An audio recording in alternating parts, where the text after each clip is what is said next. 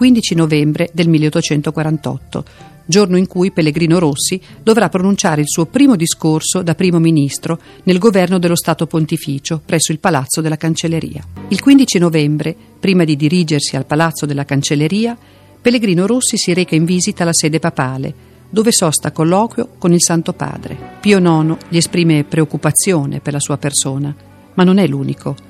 Anche il resto del governo, messo sull'avviso da alcuni rapporti della polizia, ha fatto pressione su Rossi affinché rimandi il proprio intervento, ma il ministro, pur cosciente del pericolo rappresentato dal partito degli intransigenti, rifiuta. Dio sa che morirò con gioia per la causa che difendiamo, dice, e conclude, ma importa nell'interesse di questa causa che l'apertura della Camera si faccia con serenità e dignità. I ministri vorrebbero affidarne la protezione alla Guardia Civica, ma Rossi è ostinato. Tentano allora di far filtrare il concetto in modo differente, sostenendo che bisogna difendere la cancelleria dal popolo in tumulto. Posta la questione in questo modo, Rossi non può che cedere, ma vuole i carabinieri e non la Guardia Civica, composta da elementi radicali. Si insiste per la Guardia Civica e per un picchetto di carabinieri.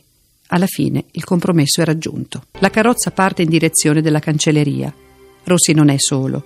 Sono con lui il sostituto Le Finanze Righetti e il valletto Jean Pinadier. Rapidamente si giunge in via dei Baulari. Il cocchiere, avendo udito quelle urla, si ferma e si accorge di alcuni uomini dai visi poco raccomandabili che si mettono a correre. I legionari sono sul posto in numero di 60. I fischi servono gli spioni per avvertire dell'arrivo del ministro. Rossi fa segno al cocchiere di continuare. La carrozza procede lentamente per non urtare la folla. Entrata nel portone del palazzo, si ferma. Righetti scende per primo per lasciare il passo al ministro. Poi entrambi si avviano verso l'entrata. I legionari sono all'interno, disposti su due ali. Vanno a coprire tutto lo spazio che separa la carrozza dalle scale.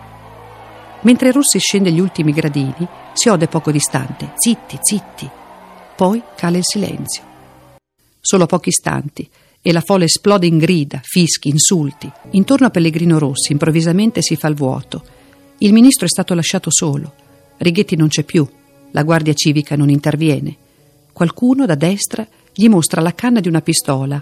Altri impugnano minacciosi mazze di legno. Ma è Sante Costantini alla sua sinistra che con un balzo lo raggiunge e lo colpisce alla gola. Un taglio profondo, da sinistra a destra, che gli trancia la carotide. Poi dispone di portarlo nell'adiacente San Lorenzo in Damaso per dargli il conforto dell'estrema unzione. Pochi istanti dopo, Pellegrino Rossi spira.